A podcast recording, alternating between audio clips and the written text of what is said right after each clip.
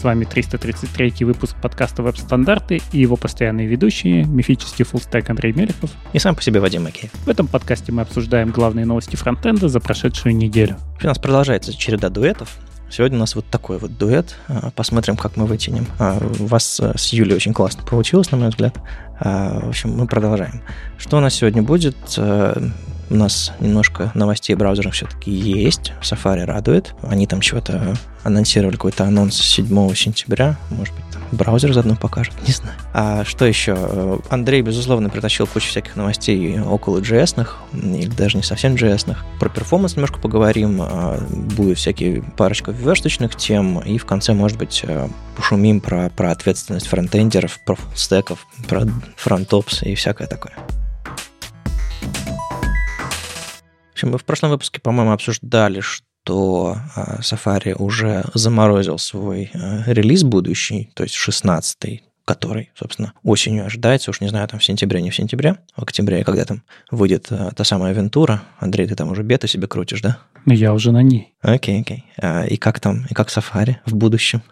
Ты же можешь поставить себе тот же самый Technology Preview и посмотреть на него. А, действительно. Не, у них на самом деле есть какая-то какие-то нюансики, связанные с интерфейсом, которые исключительно на этой операционной системе будут работать. Там группировка табов, по-моему, еще что-то такое. По-моему, то, что на предыдущих версиях macOS не будет доступно. Но с точки зрения платформы, веб-платформы, я думаю, будет а, то же самое, как и на Technology Preview, на любой другой версии macOS. Ну ладно, на последней, скорее всего. А так они продолжают показывать Technology Preview. 152 это, видимо, будет э, то, что они показывают в этом релизе. Technology Preview, скорее всего, войдет уже в 16.1 или что они там выпустят дальше, потому что, ну, видимо, 16 э, заморожен. Они уже начали выпускать 16.1 для iOS, поэтому, да, наверное, туда и поедет. Ну да, в этом релизе нет ничего громкого, ну, точнее, там э, Томас Штайнер что-то там радостно, радостно кричал про Compressed Stream API, но как бы я просто об этом не так много знаю. А, а вот э, чего много в этом релизе, так исправлений всяких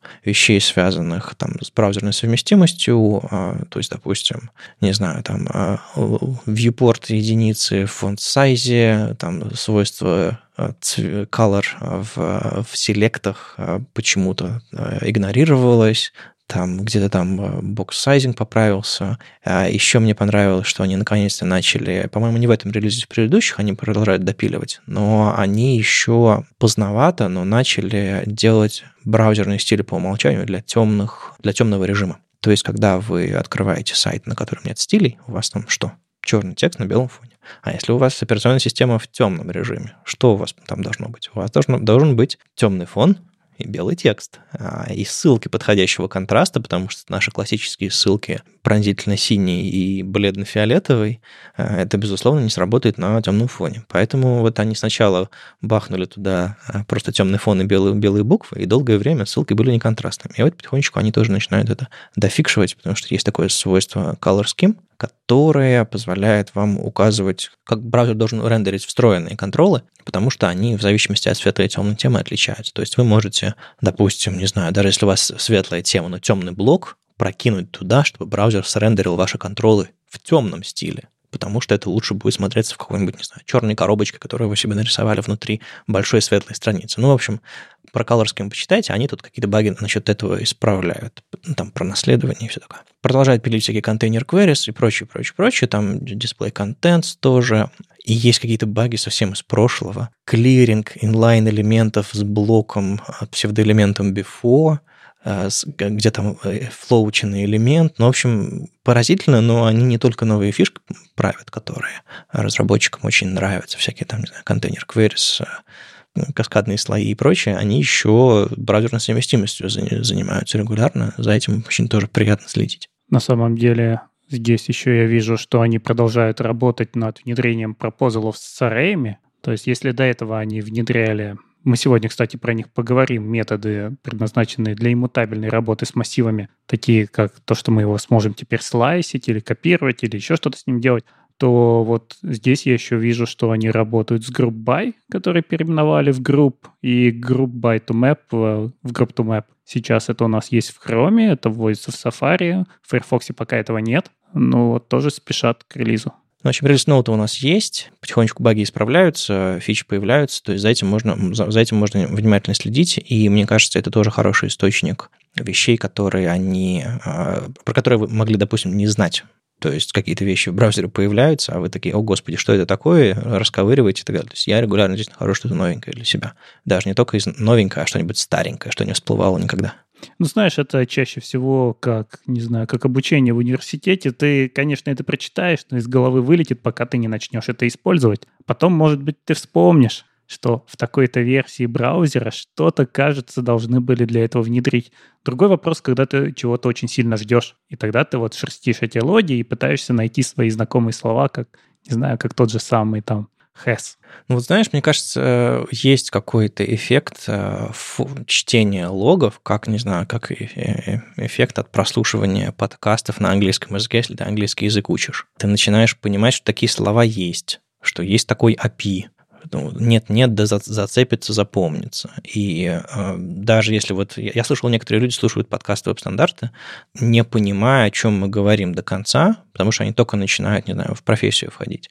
А в какой-то момент... Э, я, я прям слышал эти истории, люди начинают слушать, ничего не понимают, а потом потихонечку, потихонечку, потихонечку. То есть нет такого щелчка, что раз сразу все понятно, но, не знаю, процент понятного в том, что о чем мы говорим, повышается с каждым разом. И на самом деле у меня самого так.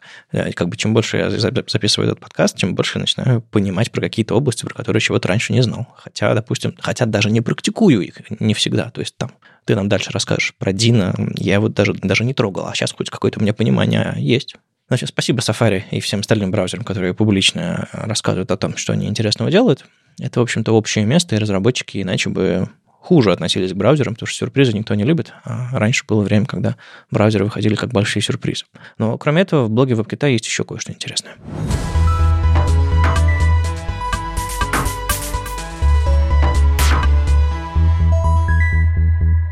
Джен Симмонс написала статью, которая, ну, скажем так, промоутит ну или по-другому можно посмотреть на это, объясняет, как работает э, селектор HES. Есть такой новый селектор, э, который родительский селектор называют, но он, он больше, чем родительский.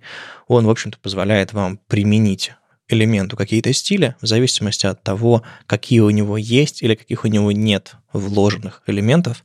И это позволяет э, совсем по-другому подходить к написанию интерфейсов.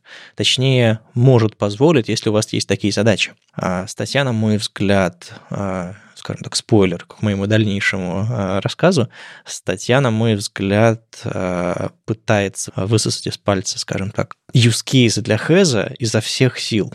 Но в ней очень много полезных размышлений, полезных примеров на самом деле. Просто не стоит воспринимать их всех буквально, не стоит воспринимать их всех как то, что вот прям очень нужно использовать. Так сложилось прямо сейчас, что Safari — это единственный браузер, который поддерживает HES. Chrome собирается поддержать HES, по-моему, в следующем релизе, в 105-м, по-моему, сейчас текущий 104-й, если я ничего не путаю. А в Firefox над ним работа идет, вот. А тут Джен Симмонс рассказывает э, самые базовые вещи, и на самом деле, в отличие от многих других статей про хэс, которые там берут и фантазируют на лету, прям вот, прям вот совсем. Новый синтаксис, новый синтаксис, неважно, как это работает, главное смотреть, какая классная демка. Джен с ее бэкграундом в образовании очень классно, на мой взгляд, объясняет принцип работы этих селекторов, буквально вот она тратит несколько абзацев на то, чтобы объяснить, как работают разные селекторы в CSS.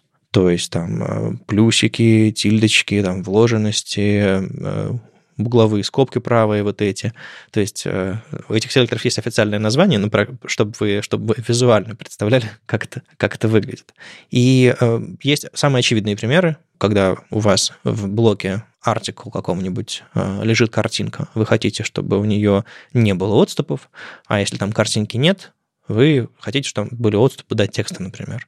Самый базовый пример. То есть article, двоеточие, has, в скобочках AMG. Если в теге article есть AMG, стили применяются. Причем на article, не на конец селектор, как мы привыкли, а на самое его начало, к чему этот has применен. И тут же Джем предлагает э, директиву support, чтобы проверить поддержку этого has, и там, э, собственно, функция селектор нам позволит это делать.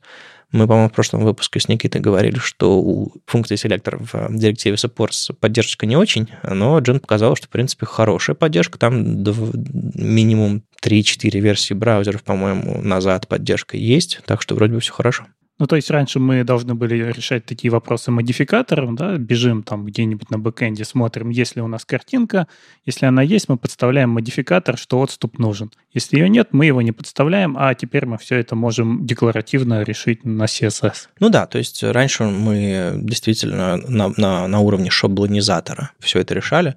Мы что делали? Мы размазывали нашу логику между стилями и непосредственно, там, не знаю, данными, шаблонами, контентом и всем остальным. И то есть, чтобы что-то поменять, нам, тебе нужно было идти и туда, и, и сюда. Ближайший селектор, который был похож на это, на самом деле был empty.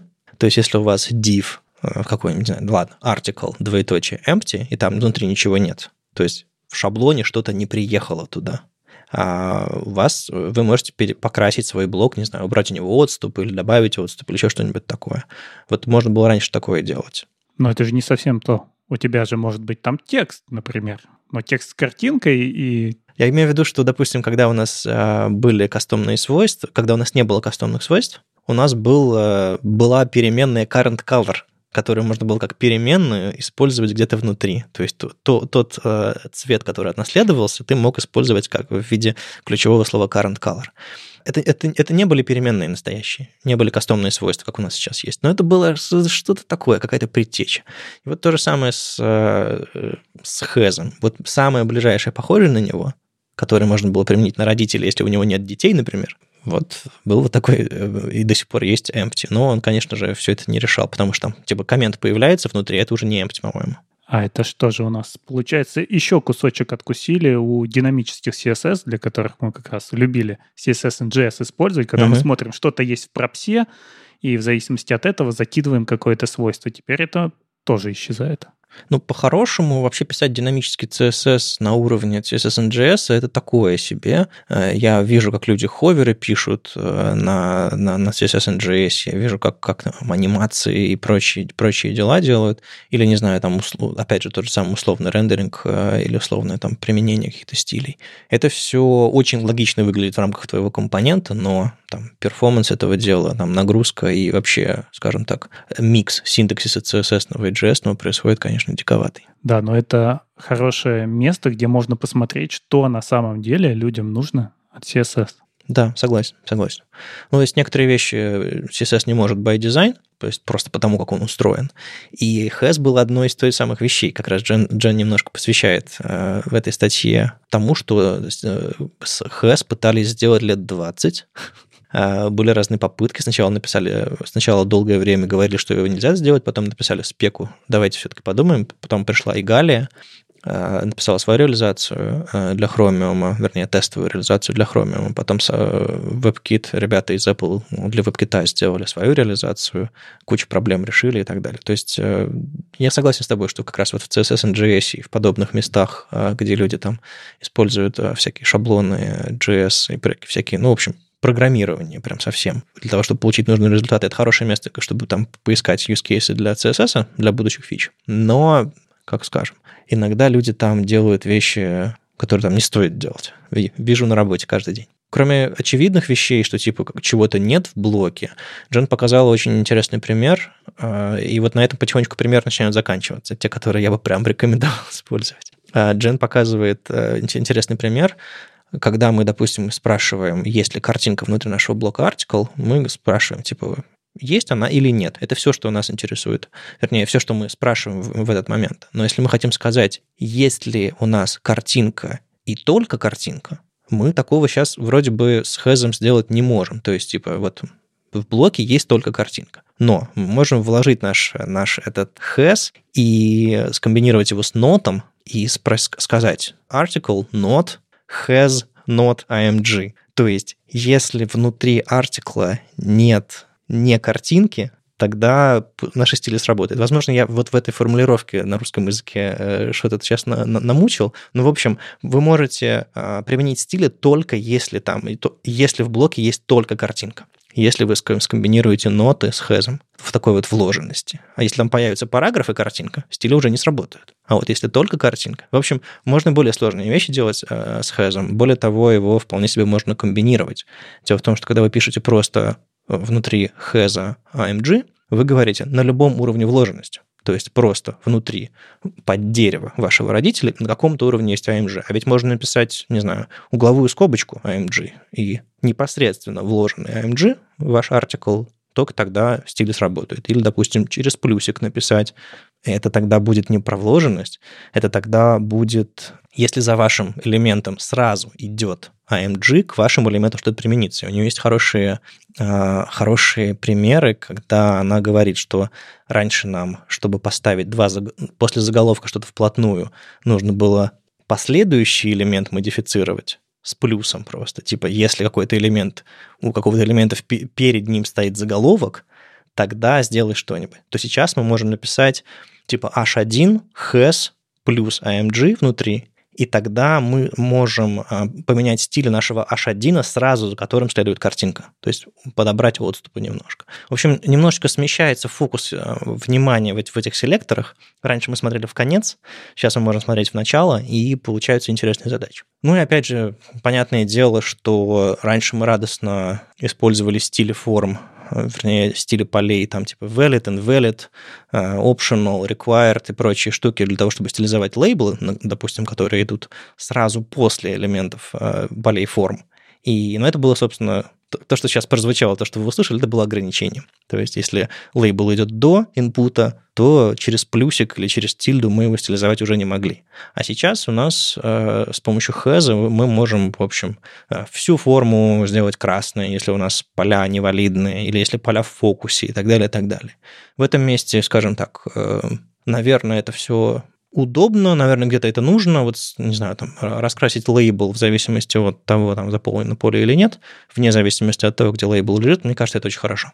Но дальше Джен начинает показывать всякие примеры, которые, не знаю, как там она с помощью чекбокса переключает dark mode, темный режим на сайте. То есть у нее где-то нам на баде переменные применяются, кастомные свойства и она проверяет, что какой-то чекбокс зачекан или не зачекан, и в зависимости от этого переключает значение кастомных свойств, и у вас получаются там темные цвета или, цвета или светлые цвета. И у нее там есть, не знаю, селект, который обычный селект, HTML, там, и она несколько тем цветовых в зависимости от этого использует. И говорит, классно использовать HTML и CSS, классно использовать исключительно простые базовые технологии, если они работают так же хорошо. Но ты понимаешь, что типа, если в других вкладках у тебя этот сайт открыт, и ты переключишь в одном тему, тема не поменяется в других вкладках. Если ты перезагрузишь страницу, тема никуда не, не сохранится. Тебе нужно в local storage ее писать или там на бэкэнд отправлять или, и так далее, и так далее. И в итоге тебе все равно нужен JavaScript. То есть, чтобы, э, не знаю, применять стили, наверное, ты можешь обойтись э, стилями, э, исключительно CSS и вот этими новыми селекторами. Но для того, чтобы работать дальше, и в итоге у тебя логика компонента разделяется на несколько частей. А если, допустим, ты, не знаю, используешь CSS из внешних файлов для того, чтобы темную и светлую тему подключать на сайт, тебе нужен JS, чтобы переключать эти источники, допустим, как я делаю в своих там демках и на сайтах, которые я сейчас делаю, чтобы ты мог изолировать свои стили во внешних файлах, а не просто э, одним большим куском CSS загружать. В общем, вот в этом месте, собственно, начинается моя критика, э, более, более, более, более такая, более серьезная. Use case для Хэза в этой статье периодически, ладно, попытаюсь быть добрее, пытаются вдохновлять людей, показывать, что можно делать но не стоит буквально смотреть на все примеры, которые есть в этой статье, и думать, именно так нужно писать CSS э, с has.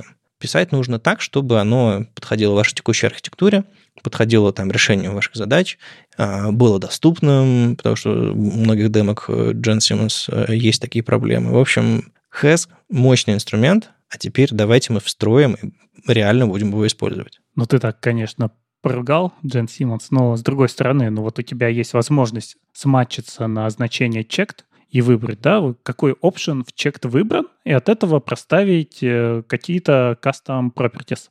Ну, не обязательно же это давать на весь документ. У тебя может быть где-то пример того, как твоя страница будет выглядеть после того, как ты эту форму засобмитишь. И ты как бы выбрал, оно покрасилось, ты нажал submit, весь сайт поменялся, у тебя эти данные улетели. То есть use case может быть. Да, да, да. Да, действительно, здесь он надуманный, но прикольно, что она показывает, что ты можешь матчиться прямо на выбранную опцию внутри селекта и от этого менять чисто CSS отображение. Ну, на мой взгляд, это все А, Еще, скажем так, э, кусочек критики, даже не столько к Gen, а вообще к тому, как CSS современно развивается, даже не критики, мысль просто, просто мысль.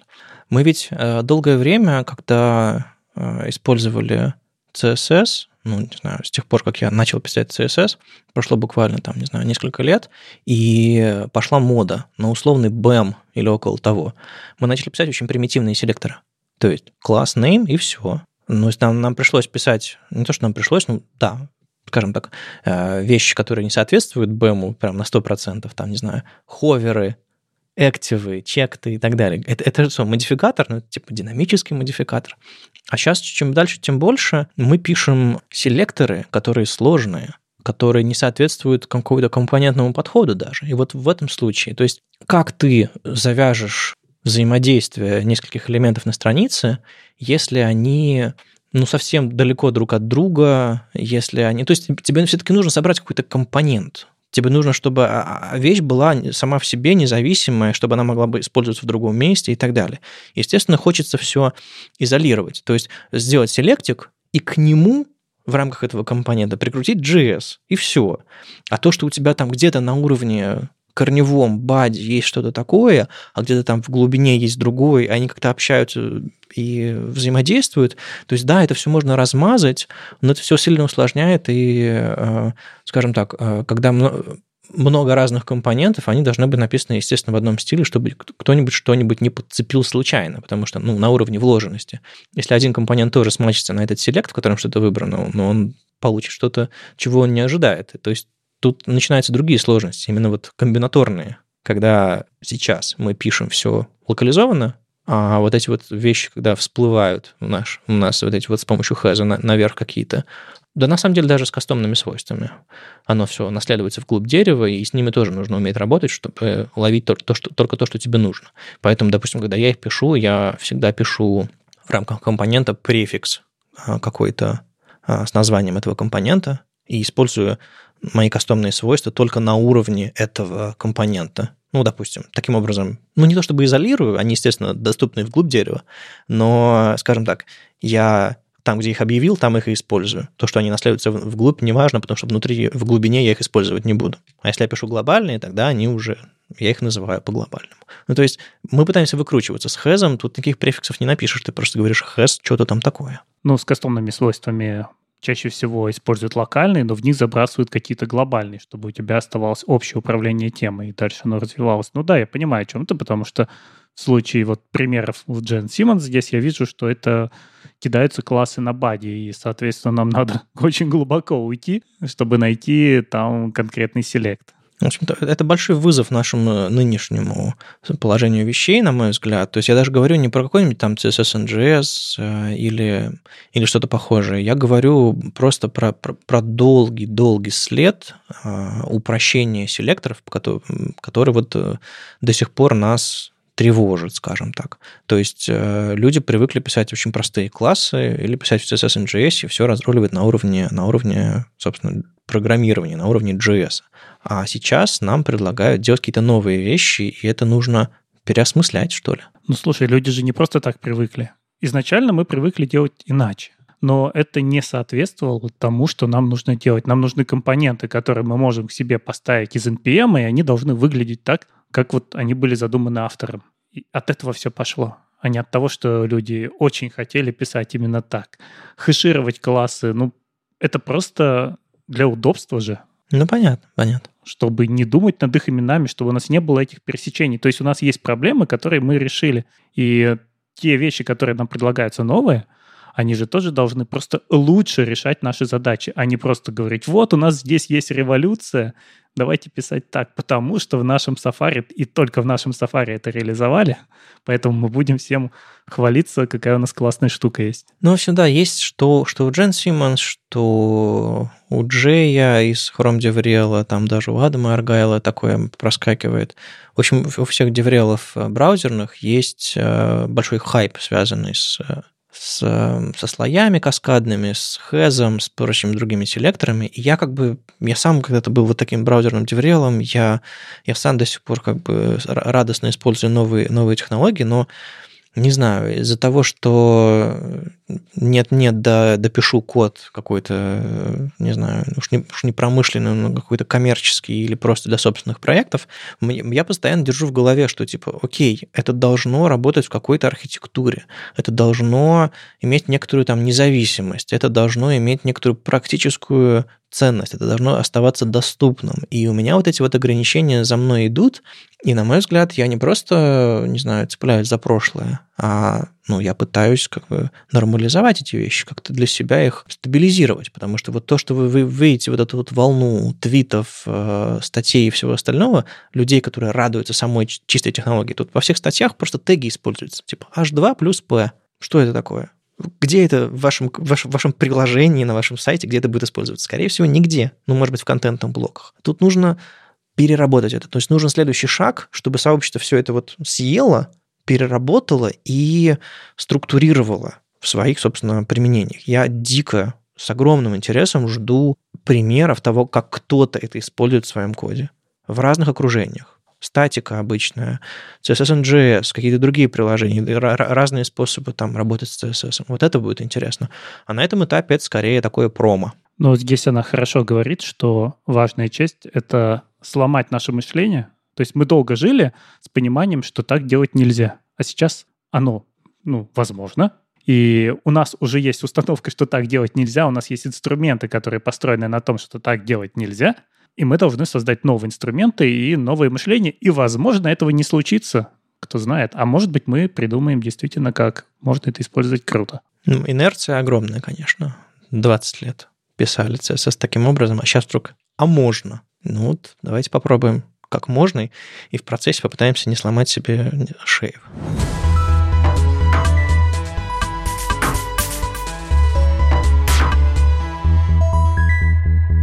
Про инструменты для разработчиков. Вот тут э, Тимур Валиев пишет про то, что такой инструмент, который, скорее всего, большинству наших слушателей не знаком, это Flipper, потому что он направлен на Android, iOS и на React Native. Вот теперь он доступен и для JS.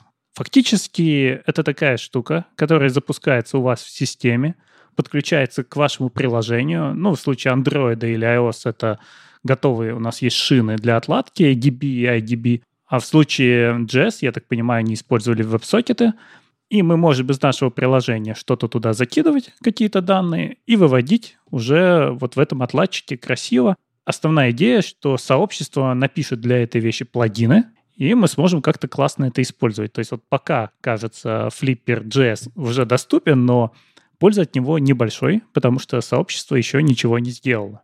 Но если у вас есть идея, а я такое, кстати, встречал, когда люди действительно для своих внутренних задач делали какой-то отладчик, который подключается к веб-сокету, и мы его открываем как приложение, например, в Chrome, и смотрим уже результаты. Нашу внутрянку отбрасываем в def-режиме. Вот. Здесь есть уже готовая оболочка, которую можно использовать. А, это даже было так, что люди, которые привыкли внутри, там вот, где они писали используя флиппер, они уже писали и к этой парадигме привыкли, и тут им пришел JS, и они такие, о, у нас же есть инструмент, давайте также сделаем с JS. Вот подключили туда веб-сокеты и получили результат. Тут тоже Тимур говорит о том, что они думали над вариантом, что можно бы это просто в DevTools Chrome отдать, но там не все возможности есть. Ну вот, у меня прям вот я сижу и зреет у меня реплика. А почему не React DevTools условные, которые там и в Chrome, и в Firefox есть? Почему не сделать очередной, очередной инструмент, который встроен уже туда, где ты отлаживаешь свое приложение? Ну, ограничения. Да, да, вот он говорит, э, у нас была альтернатива, это построить на Chrome DevTools, сделать для него экстеншн, подключить к него, но не все возможно. Поэтому у нас нет доступа ко всему тому, что нам надо. Нам гибче это сделать, просто подключившись по веб-сокетам, сделать просто плагин и отлаживать. Ну, вот тоже не знаю, взлетит или не взлетит штука. Интересно, что она есть. Но мне кажется, что сценарий, когда э, веб — это такой э, afterthought, как говорят, или типа на втором, на третьем месте, он обычно не очень. Ну, то есть Flutter. Давайте сделаем э, единую кодовую базу, чтобы писать приложение для Android и для iOS. Классно, сделали. А для веба? Ну и давайте для веба на канвасе нарисуем. Потом такие, а, ладно, давайте для, для веба еще не только на канвасе будем рисовать. И вот, типа, не first class citizen, second, third и так далее. Аналогично здесь. У меня есть чувство, что они сделали инструмент, который э, подходит для отладки iOS и Android, и решает задачи, а потом такие, слушайте, отдавайте на сдачу и сделаем для веба тоже. И я вот пытаюсь понять, насколько это ценно и насколько это по-настоящему заточено для веба, или это просто такой вариант, типа, ну, раз уж, раз уж работает, давайте попробуем и для веба что-нибудь сделать. И насколько это, не знаю, будет полезно в рамках э, другой архитектуры, не той, которую в мете используют. Ну, здесь, во-первых, плагины да и сам флиппер написан на TypeScript и React, uh-huh. так что уже знакомо, можно подключиться. А вот э, по поводу того, что, да, в других компаниях, я, я не знаю, потому что чаще всего можно это на коленке накидать самостоятельно, и uh-huh. там, где это было нужно, я видел, что такие инструменты делали. Мне ответить здесь сложно. Возможно, если появятся действительно крутые плагины, или разработчик какой-то технологии скажет, вот мы сделали, ну, представим, что для React появился инструмент, который гораздо богаче, когда он запущен во флиппере, чем внутри DevTools Chrome. Вот что-то в нем есть, что позволяет лучше отслеживать, э, не знаю, почему у вас рендерятся компоненты на странице. Вот в DevTools это было нельзя, а здесь стало можно. Вот тогда, наверное, народ пойдет. Было бы, конечно, классно, чтобы это было просто частью DevTools без плагинов, без всего остального, но тут мы сталкиваемся с тем, что а, React не то чтобы использует платформу. Там очень много поверх платформы написано абстракций. Изначально проблема была в том, что React слишком высоко над платформой с точки зрения абстракций. Ну, слушай, ну почему проблема? Ну, это просто сложные вещи, которые решают сложные проблемы. И мы действительно не можем сделать многое DevTool'ами. Если мы хотим подебажить структуры данных, которые лежат у нас в памяти, здесь у нас вывалится просто объект, а фактически эта вещь намного сложнее. И даже вот разную аналитику, когда мы смотрим, которую мы отбрасываем внутрь Google Tag Manager, да, ты должен поставить прямо плагин, который запустится и покажет, что на самом деле там происходит, потому что то, что лежит у тебя в объекте Windows, не соответствует тому, что после того, как плагин это все там сматчит вместе, он отправит в данные на сервер. Ну, не все можно так базово решить. Да, я понимаю, я имею в виду, что чтобы мы понимали, почему это все вообще появилось потому что тот же самый React решает сложные задачи, потому что ему нужно поднимать отде- отдельную вот браузер, над браузером а, отдельный уровень абстракций. То есть это все не потому, что там, не знаю, DevTools не нравятся, а потому что есть задачи гораздо более сложные. У меня есть только маленькое сомнение, что всегда нужны такие сложные задачи. А, то есть, что для всех случаев тебе нужно иметь э, сложнейший вот этот вот э, уровень абстракции над браузерными API, э, и чтобы тебе их отладить, нужно отдельный инструмент. Возможно, для многих задач это не нужно, но сила привычки, сила тенденций, моды даже. Но это же связано с тем, насколько сложные задачи мы решаем на фронтенде. Если мы просто делаем блог, который отображает статический контент, то и дебажить его можно браузерными фичами.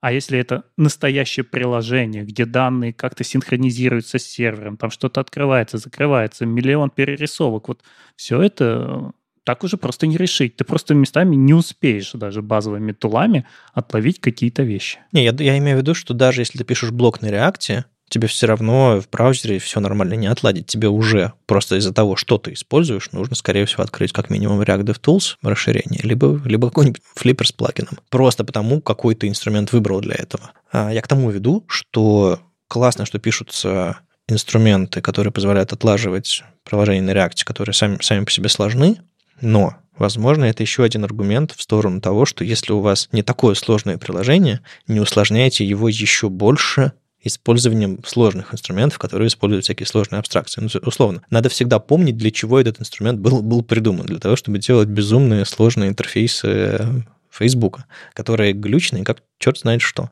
когда, когда приходится ими пользоваться. Нет, штука, безусловно, будет полезная в рамках Фейсбука, в рамках меты, мне вот интересно, подходит ли это сообщество. Вообще тенденция, тенденция приятная, что рассказывают о своих внутренних инструментах, ну и как бы React это был внутренним инструментом. Возможно, Flipper станет новым, не знаю, стандартом отладки сложных приложений и под него напишут плагины. А, хотя вот я не уверен, условно, там, Android View э, сможет когда-нибудь что-нибудь полезное получить от Flickr, или, или, или это React Only и вперед? Ой, господи, Angular. у, меня, у меня в голове уже все запуталось. Э.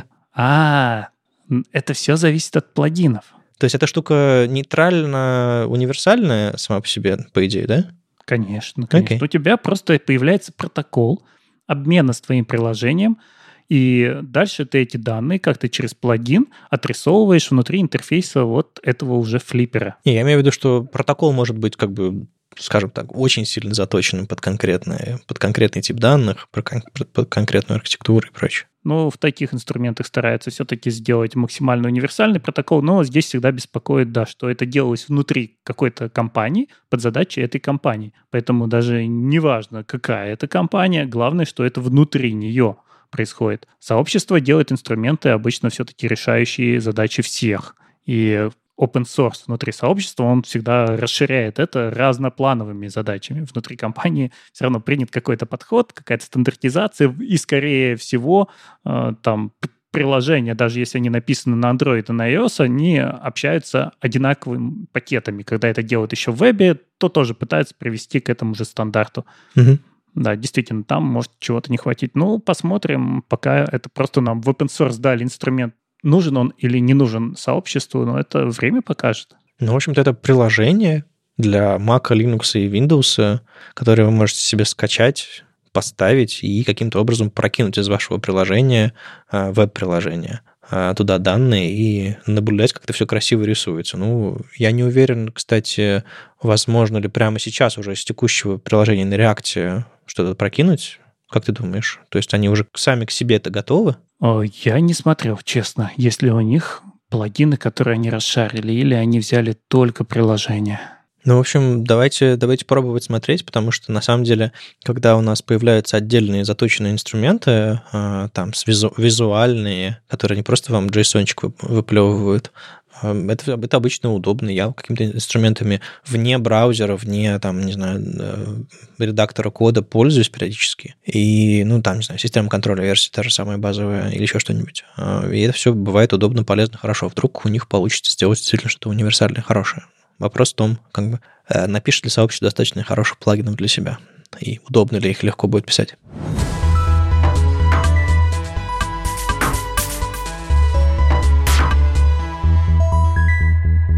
Новости альтернативных движков. У нас сейчас очень много возникает э, тот же самый BAM, а есть просто обвязки на 2.8 у того же Cloudflare, а вот один из первых альтернативных движков от создателя самой ноды — это Dino. И альтернативных движков для... Как же это правильно сказать-то? Вот, э, это же не альтернативная нода, альтернативный движок для серверного JavaScript. Ну, это альтернатива ноде. Да. То есть это не нода альтернатива ноде. В рамках той же экосистемы, я бы сказал. А вот не совсем. Видишь, Дина, он появился как переосмысление экосистемы. А вот сейчас, когда у нас появился, например, тот же самый бан, который говорит, я работаю прямо там, где стояла нода, убираем ноду, ставим бан, и у нас все запускается. И э, в Дина задумались над тем, что у нас все-таки есть NPM, э, от которого мы хотели уйти. И люди хотят как-то ставить пакеты из NPM. И вот в релизе 1.25 они добавили поддержку NPM. Теперь вы можете поставить пакет из NPM внутрь Dino, но у вас не будет никакого npm i и создания папки Node Modules. Это все равно останется в той же парадигме Dino, что он сам все скачает и куда-то к себе положит в свои кэши. Вы просто при импорте напишите, что это импорт экспресса, например, from npm двоеточие express и скачали. То есть какая-то внутренняя адресация, а не прямое обращение к index.js файлов в папке Node Modules. Да, потому что папки Node Modules нет. Сам Дина, когда запустит это приложение, он посмотрит, есть ли у него скачанный Express. Также можно указать, какой версии мы качаем. И если есть, то он запустит его вот из своего внутреннего бандла. Можно же это все сбандлить, отправить в прод. Если нет, то он выкачает его снаружи, и у вас появится доступ к экспрессу, но где он лежит, вы как бы не знаете, потому что это не нот модули. Не, ну, во-первых, спасибо за то, что в каждой папке проекта не будет огромного дерева Node Modules, а, тяжеленного и огромного. В итоге Dino себе создает свой собственный индекс тех пакетов, которые вы используете в своем приложении. Ну, как, допустим, NPM сейчас, допустим, умеет кэшировать пакеты, которые вы устанавливаете, и заранее не скачивать. То есть есть, есть у NPM тоже какой-то там индекс не просто глобально установленный пакет, а именно какой-то индекс пакетов, э, который она строит. То есть не просто на файловой системе она проверяет NPM э, каждый раз, а что-то, видимо, все-таки откуда-то запрашивает у себя с, с диска, из кэша. Тут прям совсем вот это вот все уходит в кэш, э, все уходит в этот индекс. Если бы NPM когда-нибудь что-то подобное тоже сделал, мне кажется, было бы хорошо. Хотя это менее надежно, наверное. Когда у тебя кэш побился, ты можешь обратиться, не знаю, индекс побился, ты можешь обратиться просто к локальным файлам. А Дина так не сможет сделать, и ему критична цельность этого кэша. Но мы не знаем, как у него устроен кэш на самом деле. Я имею в виду, что если ты берешь рабочую папку проекта и копируешь ее на флешке, условно, или на другой ноутбук, у тебя все сразу не заработает. Оно, не знаю, условно в самолете не заработает. Нет ведь? А в самолете, да, но ты можешь сбандлить. Ну да. У тебя есть команда для того, чтобы это все собрать, и тогда оно действительно заработает. Ну или один раз хотя бы запусти, чтобы он снова все это выкачал. Ну, это желание людей потратить даже час полета в самолете с пользой, чтобы у них проектик работал полностью в офлайне. Просто самолет это такая имитация какой-то депривации информационной ты, тебя, тебя, не, не, тебя мессенджеры не трогают, тебя, ты, тебя обычно не с кем поговорить, потому что ну, какие-то незнакомые люди рядом с тобой сидят. У тебя есть какой-то четкий таймфрейм, типа взлет-посадка, когда можно достать ноут, когда нужно его убрать. И вот в этом что-то есть. Я, я в таких... Э, я частенько документацию пишу или какие-то вещи, которые давно до руки не доходили, и можно там поделать. У меня прям бывает очень... Ну, подкасты я часто монтирую в полетах. А у меня часто бывают очень продуктивные, не знаю, часок, полтора, два а, в самолете. Но это еще не все. Что появилось новое в Дина? Вот тоже довольно забавная вещь, что ребята говорят, наш Дина такой простой, что вот любой проект, он работает сразу. Вы просто пишете файлик и его запускаете. Но люди уже не привыкли к этому. Мы привыкли, что должно быть очень много разных конфигурационных файлов, которые надо настраивать, и поэтому дайте ко мне какую-нибудь команду, чтобы у меня развернулся проект. В Dino сделали эту команду, пишешь Dino init, и у тебя появляется два файлика. main.ts и main.test.ts. И в них простейший пример того, как э, сделать какой-то там базовый контроллер и рядом как под него тесты написать. Ну, в общем, boilerplate маленький они себе придумали. Это Create Dino App называется, да? Нет, это называется Dino Init. Ну да, как NPM init, но он что другое делает немножко. NPM init, он тебе package.json создает. Также они добавили новый сервер туда. То есть в стандартной библиотеке уже был сервер, HTTP сервер, но он был не такой хороший, как им бы хотелось. Сейчас они написали сервер, который еще быстрее, как они говорят, он в 4 раза быстрее сервера, написанного на Node.js, и в три раза быстрее того сервера, который у них есть сейчас, который лежит в библиотеке std. И даже на 20% быстрее, чем сервер Hyper, написанный на Rust. Знаешь, что здесь странно?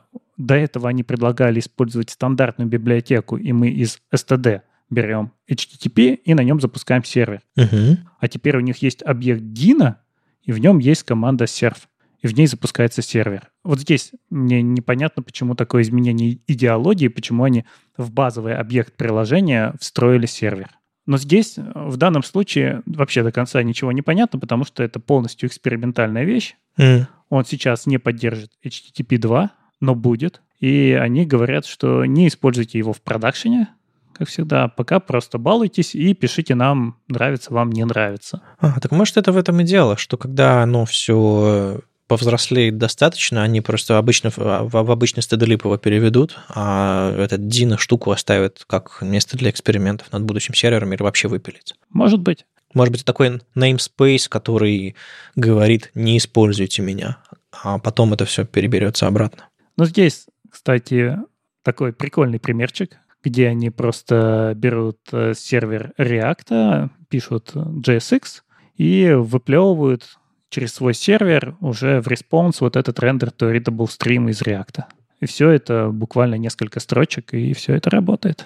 Не, выглядит очень элегантно, красиво, как и все демки ко всем релизам. Осталось дождаться, как это будет работать в реальном коде. У нас это повторяющийся мотив, что с Хэзом, что, что с Дина. Кстати, про, про реальный код кто-нибудь на Дина пишет? Ребят. Я думаю, он вполне может использоваться как раз вот в этих H functions, uh-huh. когда мы не знаем даже, на чем оно запускается. Там где-то запустился сервер, в него прилетел какой-то кусочек JavaScript, выполнился, отдался. А вот, да, я бы с интересом большим посмотрел бы доклады, где люди бы рассказали, мы перешли с ноды на Dino, и вот что мы получили. Ну, ждем доклады от всех этих э, ребят, которые у себя это делают, там типа Amazon, Netlify, Cloudflare, и кто еще там у себя эти э, Edge-функции уже, уже делает. Да, все на самом деле. Если ты делаешь CDN, то H-function — это сейчас, ну, прямо обязательная вещь, которая у тебя должна быть на CDN. А, они все, кстати, на JS сейчас или есть какие-то альтернативные взгляды? Э, я имею в виду вот эти вот все э, Edge-функции, они все э, используют JS в своей массе или все-таки есть, там можно на других языках что-то писать? А я вот пытаюсь вспомнить, и кажется, что нет. Тут, видишь, очень важно скорость запуска, и здесь JS сильно выигрывает. Конечно. Не знаю. Это ближе к разработчикам. Если ты пишешь на JS, и тебе говорят, а наши функции написаны на Rust, то реализовать там что-то будет намного сложнее. Да, действительно. Ну, в общем, да, оно все, все, все к этому идет. Так что, видимо, будем ждать новости от этих всех э, крупных э, клауд-хостеров. Э, будут ли они внедрять Дина?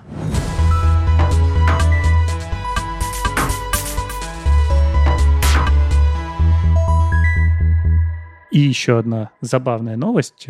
Ты знаком с такой вещью, как Валаби? Да, слышал, слышал. Э, доклады, какие-то подкасты на эту тему. И Квокка. Угу, да, ходят парой. Да, это такие забавные инструменты, которые позволяют вот в коде в реальном времени смотреть, что с ним происходит, прогонять тесты. И мы работаем уже не так, что мы что-то написали, запустили, почитали ответ где-то там в консольке, а прямо здесь у нас, прямо в нашем коде появляются ответы от наших тестов, или мы можем проверить, какие значения у нас где лежат. И вот ребята взяли этот кейс того, что мы иногда хотим посмотреть, какие значения лежат в нашей переменной. И соединили его с кейсом, что часто мы это делаем, просто насыщая наш код консоль-логами. И если с одним консоль-логом это выглядит еще ничего, но бывает, что мы дебажим что-то сложное и в куче мест прописываем консоль-логи, потом смотрим э, то, что у нас вывелось на экране, пытаемся понять, из какой части нашего кода это вышло. Люди там пытаются там какие-нибудь восклицательные знаки поставить, плюсики, еще что-то. Ну, я обычно префиксы, префиксы ставлю, типа, откуда это пришло, если, допустим, несколько мест.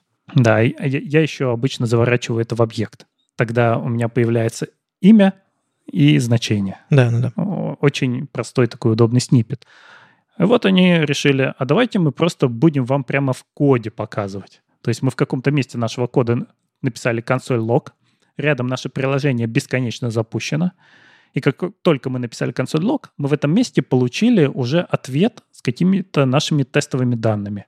Выглядит, кажется, интересно, но вот в моей практике так и не взлетел ни в Алабе, ни Квока. Все время оказывалось, что как-то либо нужно вписать что-то очень простое, либо как-то все переделать, потому что на сложных моих приложениях это либо тормозило, либо просто не получалось как-то все это дело соединить. То есть приходилось, приходилось менять то, как ты пишешь код, чтобы оно начало работать. Надо договориться, что у нас в репозитории появляется файлик в Алабе как минимум, угу.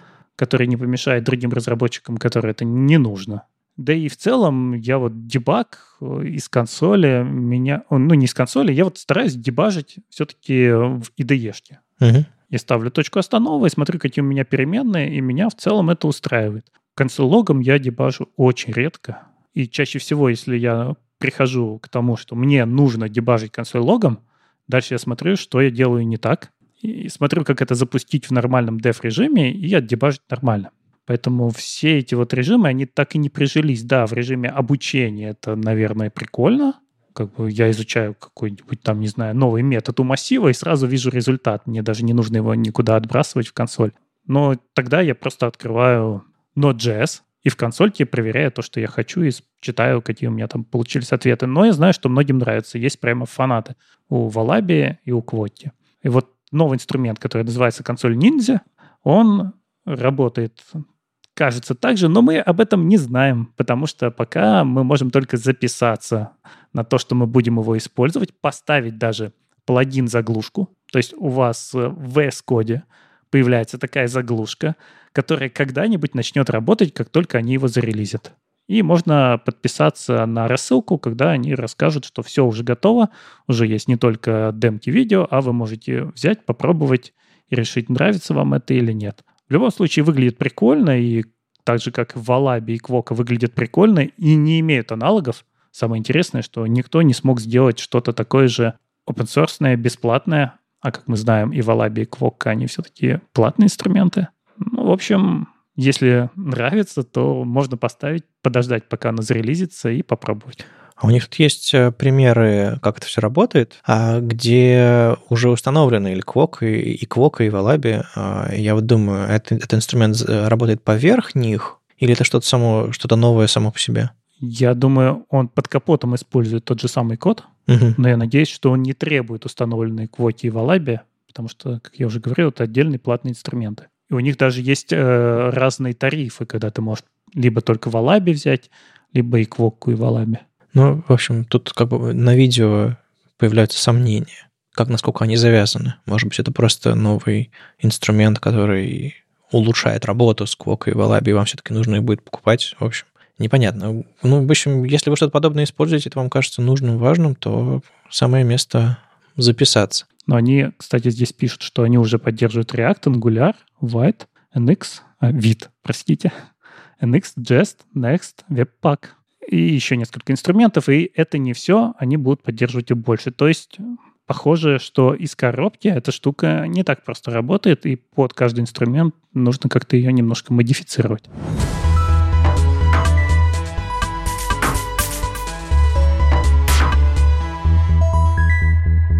У нас по бэклогам валялся сайт colorcontrast.com, который, кажется, будет полезен э, разработчикам, дизайнерам и всем сочувствующим, как э, такое последнее место, которое вам нужно для того, чтобы э, узнать все про буквально color и контраст, цвета и контрастность. И там очень-очень-очень много всего связанного с тем, как убедиться, что ваши цвета контрастные, как подготовиться к изменениям разной не знаю, среды, окружения к разным пользователям с разными потребностями и задачами, и скажем так, сочетанием цветов, форме записи цветов и всем-всем-всем-всем остальным.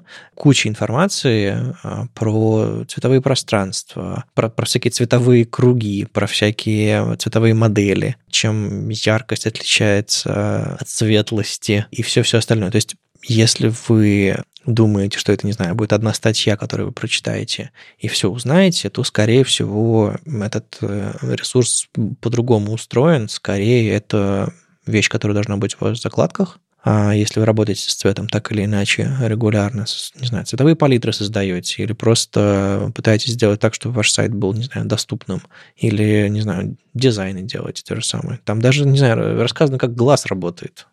настолько, настолько все, настолько все подробно и хорошо. И, более того, там есть еще поиск, довольно удобный по сайту, и вы можете найти все, что, все, что с этим а, связано, все, что, все, что, все, что вам нужно. Тут э, нет такого, что очень много кода, примеров и так далее. Скорее он теоретический, чем практический. И всю практику уже нужно будет вам э, внедрять непосредственно. Но какие-то фрагменты кода иногда встречаются. Там, не знаю, когда речь заходит про цветовые темы, там, prefers color scheme немножко. Понятное дело, что всего на этом сайте не охватить, но более подробного или более полного, что ли, ресурса, связанного именно с цветами, с их моделями, с контрастностью, со всем остальным, я не встречал, пожалуй. Если вы, не знаю, сделали свою, не знаю, дизайн-систему два года назад и с тех пор ее особо не трогали, наверное, вам это не нужно так. Ну, разве что пересмотреть то, что вы наделали. Но если вы, как, не знаю, дизайнер, разработчик, а, не знаю, кто угодно, там, проектировщик, а, периодически занимаетесь э, цветами, их контрастностью, всем остальным, бесценный ресурс, конечно же. Поэтому дичайше рекомендую. А, вот я периодически решал задачи, связанные с контрастностью цветов. Вот последний раз была интересная задача, когда была цветовая тема со светлой нужно было перевести в темную, и нужно было понять, как сделать так, чтобы существующие цвета светлой цветовой темы перевести в темную, чтобы они, с одной стороны, оставались достаточно, ну, не знаю, передавали те же самые оттенки, то есть важно было там цветовое кодирование, с другой стороны, не слишком били в глаза, с третьей стороны э, были достаточно контрастными, э, с четвертой стороны, чтобы темный был не слишком глубокий, чтобы контраст слишком, не был слишком высокий. И, в общем, вот нынешняя тенденция к, к тому, чтобы делать для сайтов цветовые темы, ну, то есть темную, светлую, снова поднимает вопрос с контрастностью цветов, с яркостью цветов и все, всем, что связано с цветами. А вот это вот мой личный опыт был. И будь у меня такой ресурс чуть раньше, я бы сделал больше правильных решений, что ли. А почему ты этим занимался? Разве у нас нет дизайнеров, UX-специалистов, которые обычно в компаниях это и решают, и, опять же, по моему опыту, редко слушают разработчиков? Ну как?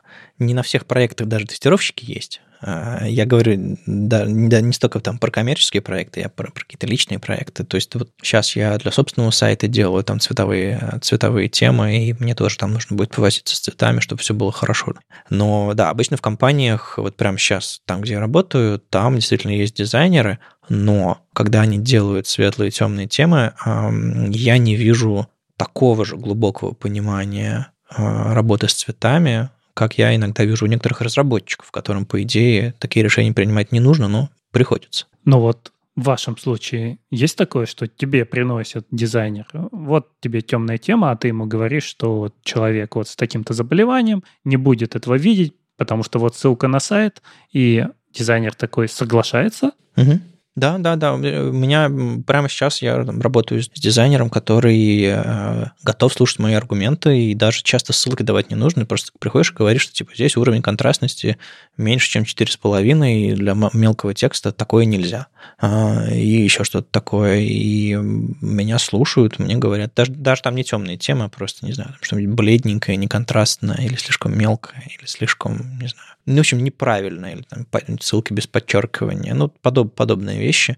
Э, мне, мне сейчас повезло. Э, у нас есть общий язык, мы регулярно синхронизируемся по этому поводу.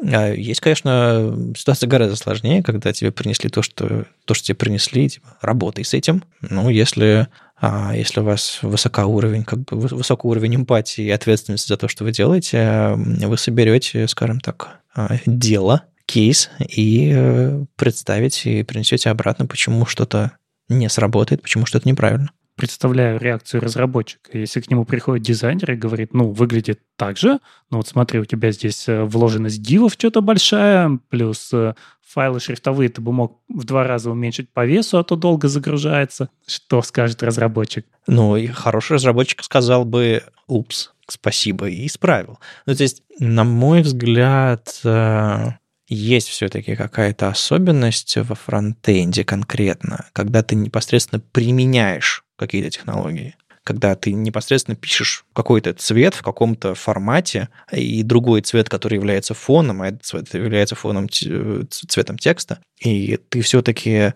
непосредственно применяешь то, что дизайнер принес. И тут вопросов нет. Ты должен это применить, и в этот момент ты понимаешь, работает оно или не работает. И ты точно гораздо лучше знаешь, какие разные устройства бывают, какие бы разные стандарты доступности бывают. По-хорошему дизайнер тоже должен это знать, но, безусловно, важно приносить это, делиться знаниями. Я просто часто слышу, что вот вы рассказываете о каких-то там идеальных случаях, но у нас все не так нам приносят просто какие-то уже готовые макеты на верстку, и изменения в них не принимаются, потому что дизайнер тоже, он где-то отдельно сидит, ему уже заплатили, он уже отдал все, что он нарисовал, и теперь мне нужно сделать. И чем меньше, наверное, компания, чем больше это аутсорс, тем чаще я вот такие вещи слышу.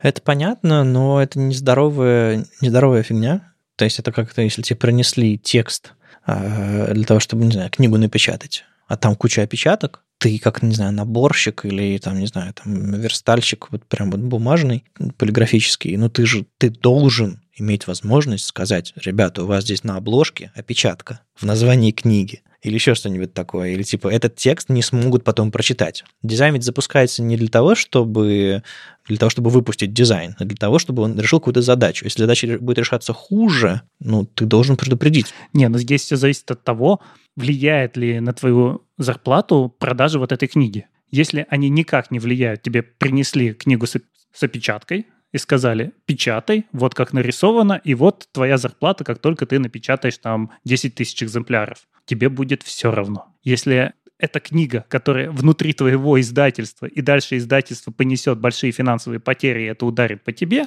то это другое. Здесь уже возникает личная ответственность полностью по полному циклу. Но зачастую я просто слышу эту мысль, мне дали, я сделал, вот моя работа. Угу. Дальше мне лезть не надо. Ну, наверное, я из тех странных людей, у которых э, личная ответственность возникает в каждой ситуации, когда я прикасаюсь к чему-то мое это, не мое это, мне дали что-то сделать, и даже если люди, которые будут оценивать результат, не поймут, насколько я сделал несколько лишних действий для того, чтобы результат получился хороший, если я пойму, что конечные пользователи, у них улучшится опыт, скажем так, обращения с этим продуктом, я это сделаю. Даже если это будет, не знаю, даже если там зарплата прибита гвоздями, гонорар какой-нибудь, даже если... Ну, то есть, потому что э, халтурить не хочется. Э, и хотелось бы, чтобы у многих это было. И вот для таких из вас, ребят, colorcontrast.com, э, colorandcontrast.com. Очень простой доменчик. Все ссылки, конечно же, мы положим в описании. Почитайте, положите рядом, пользуйтесь. А здесь еще очень классные демки интерактивные, которые позволяют действительно посмотреть, как видят люди с разными нарушениями, особенно с нарушениями зрения, которые, ну, такие даже классические, когда близорукость, дальнозоркость. И здесь есть астигматизм. И я подумал, что я наконец-то людям покажу, как я вижу с астигматизмом, но на астигматизме демки нет. Ой, ну это сложновато демать, сложновато. Нужны специальные очки, наверное, которые добавляют у тебя какое-то определенное изменения. Просто очки с кривыми зеркалами.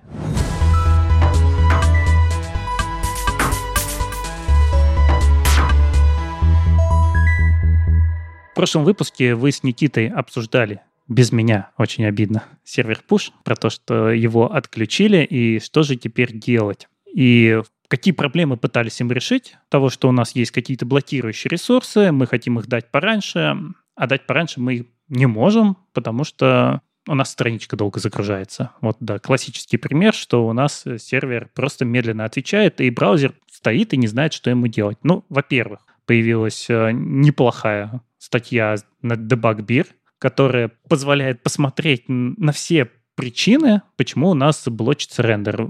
Конечно, все эти вещи довольно базовые для тех, кто долго уже занимается оптимизацией рендера на странице, но, как мы знаем, всегда приходят новые люди в индустрию, и базовые вещи полезно повторять. Опять же, может быть, вы что-то забыли. Здесь прямо от начала до конца просматриваются все варианты и то, что у нас тот же самый JS может блочить, мы можем его пометить как async, мы можем его пометить как defer, и как это влияет. Про то, что у нас внутри CSS могут быть линки, и мы не просто скачиваем CSS и парсим его, а потом начинаем по линку следующий ресурс искать, еще следующий, и что такие вещи можно решать, прописав линк э, приконнект, и хотя бы у нас DNS разрезовывается. Ну, это если внешний ресурс. А вот мне недавно э, это PageSpeed Insights э, говорит, а что-то у вас типа чейнится ресурсы. То есть у меня на, на странице, за HTML-странице запрашивается CSS-файл, из которого запрашивается шрифт. Я такой, ну это же нормальная ситуация. Но понятное дело, что HTML-страница сразу не знает, какой, какой файл загрузить, шрифта, он узнает это из внешнего ресурса. И что мне? Мне прилоуд этого шрифта сделать? Ну нет, мне не нужен прилоуд этого шрифта. Положить в инлайн-стиле? Ну, то есть иногда инструменты начинают выкручивать руки, и ты не понимаешь, насколько действительно это большой урон это наносит. Но мне кажется, вот такая вот вложенность, что типа ты про шрифт узнаешь, что когда CSS-файл загрузил, ну это не страшно же, да?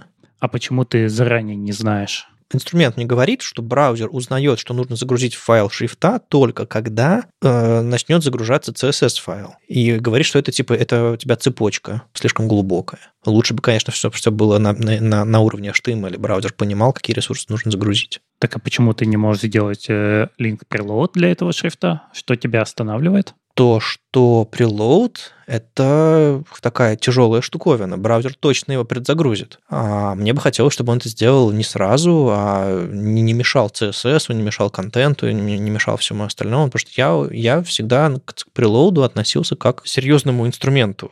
Ты берешь и прямо говоришь, э, что тебе и в какой момент загружать, потому что тебе прямо это очень нужно ты говоришь, что у тебя это точно будет загружаться, поэтому браузер, если ты хочешь, чтобы оно отрендерилось быстрее, ты можешь начать это делать раньше. Hmm. Другой вопрос, что зачастую у нас появляются страницы, где очень много прилодов, и часто это прилоды некритичных вещей. И у нас просто забивается сеть. Браузер качает то, что не важно, а то, что важно, он не может скачать.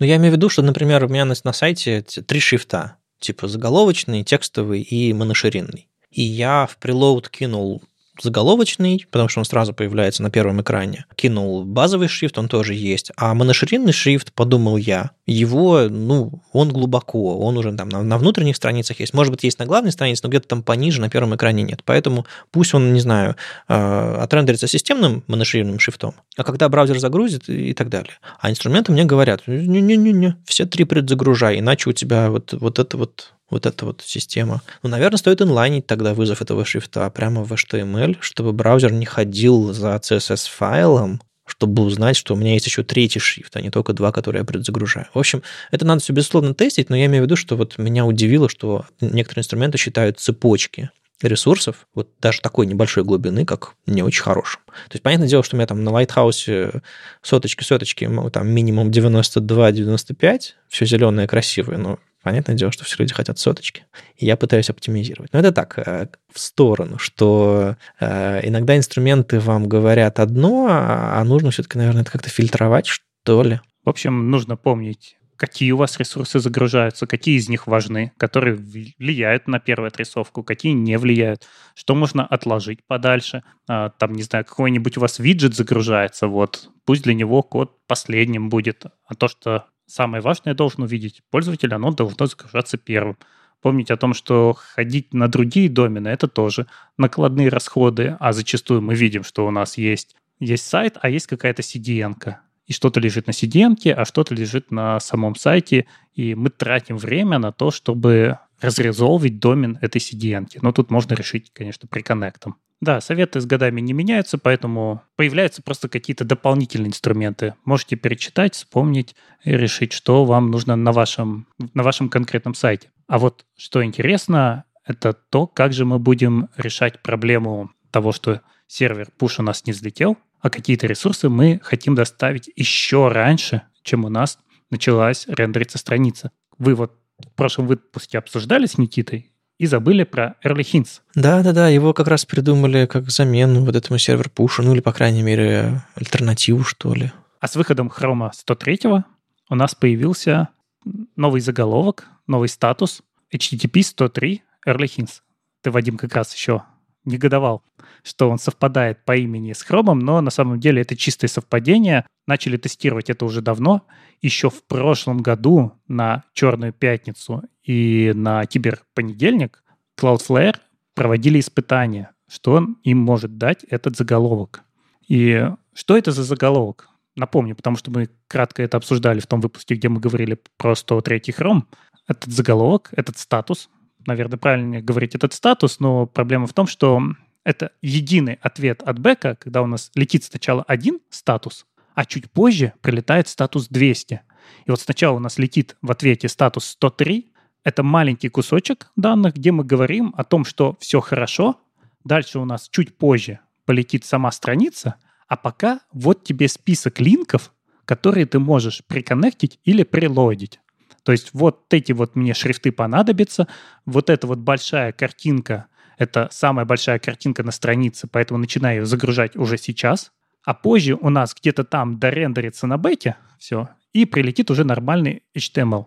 Как мы помним, например, с React, какая была проблема, что render to stream, он был такой сложный, что его даже не смогли реализовать внутри Next. И как Next делал? Он сначала все ресурсы собирал, мог долго куда-нибудь в базу данных стучаться, а потом уже отдавал пачкой весь HTML. И, соответственно, у нас не было ситуации, что у нас стримом пошло с бэка данные на фронт, браузер дорисовал все начальные ответы, в хедере нашел линки и начал их вытягивать. Нет, он просто стоял, тратил время, и мы его могли потратить с пользой. Вот как раз 103 статус нам позволяет тратить время ожидания ответа с бэка с пользой. Мы можем вытягивать эти ресурсы. Но здесь можно сказать, фу, у вас просто плохо все сделано. Потому что хороший совет, просто сделайте стримом ответ с бэка, да, отдайте сразу эти линки, и браузер сам решит, зачем вам еще дополнительно писать вот этот статус 103, который еще и мало где поддерживается. Потому что очень много систем в интернете были сделаны с пониманием того, что у нас есть запрос и есть ответ. То есть мы запросили, мы получили один статус в ответе. И если нам прилетел 103, значит все, дальше ничего не должно быть. А тут парадигма поменялась.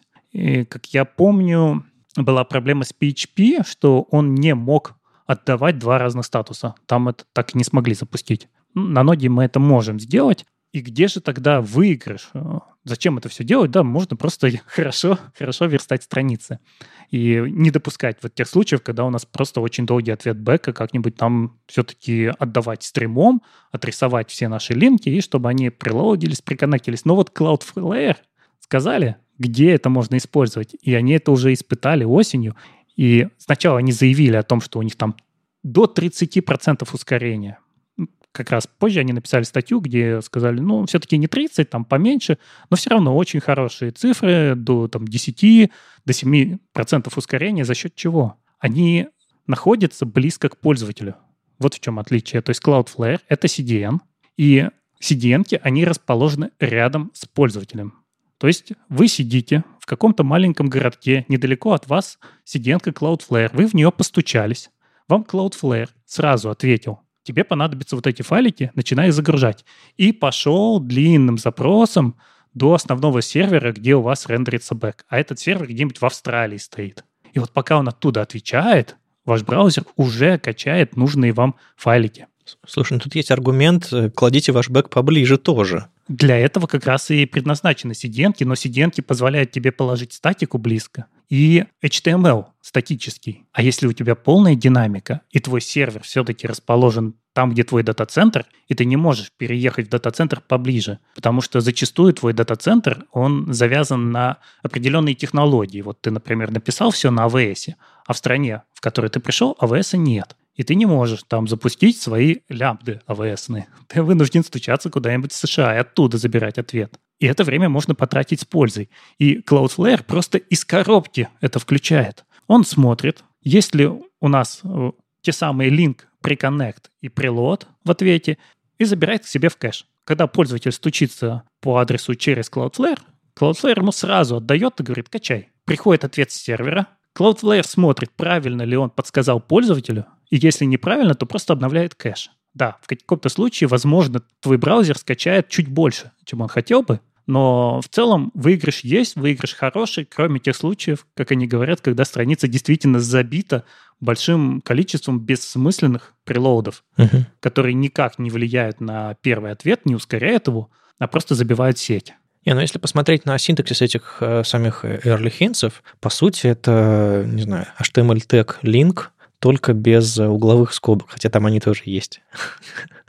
А, то есть, если думать про то, зачем это все это нужно, ну, нужно просто взять link rel preload и все эти use cases, которые используются, применить тоже. Например, если вы знаете, что пользователь пойдет на следующую страницу, где этот ресурс понадобится, но на этой странице вы еще не хотите его подключать, вы можете его предзагрузить, то есть отправить в браузер, чтобы он в кэш лег заранее. Но это префетч. Ну, это скорее, да, это скорее, это скорее префетч, и тут э, можно то же самое сделать. То есть там вы можете, э, там есть атрибут у вас rel внутри этого заголовка, rel preconnect, rel preload и так далее. Ну и, соответственно, указать, какого типа этот ресурс, там s-style, те же самые атрибуты, что в HTML.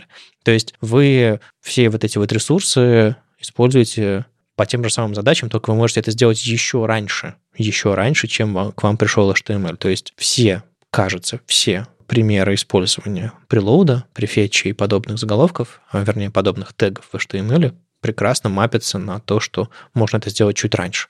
Тут, конечно, возникает вопрос, что вам условно, как фронтендер, который работает над перформансом нужно получить доступ на бэк, чтобы там какие-то файлы оттуда отдались, но у всех разные бывают.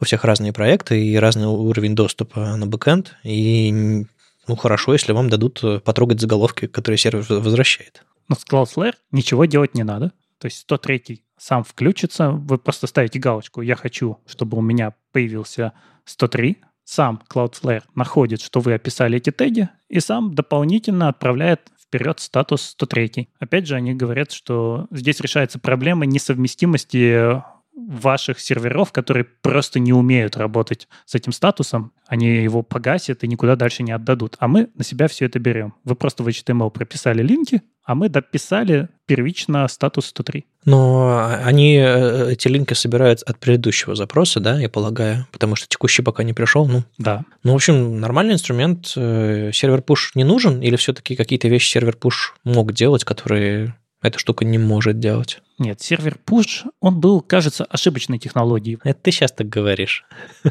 Он не был реализован ни у одного CDN-провайдера. И как раз Cloudflare говорит, что причина в том, что он давал не в тот момент не те данные, просто потому что ими невозможно было управлять. Вам сервер присылает, а вы не можете от них отказаться. И CDN-провайдеры просто сказали, нет, мы не будем это делать, и технология сама умерла.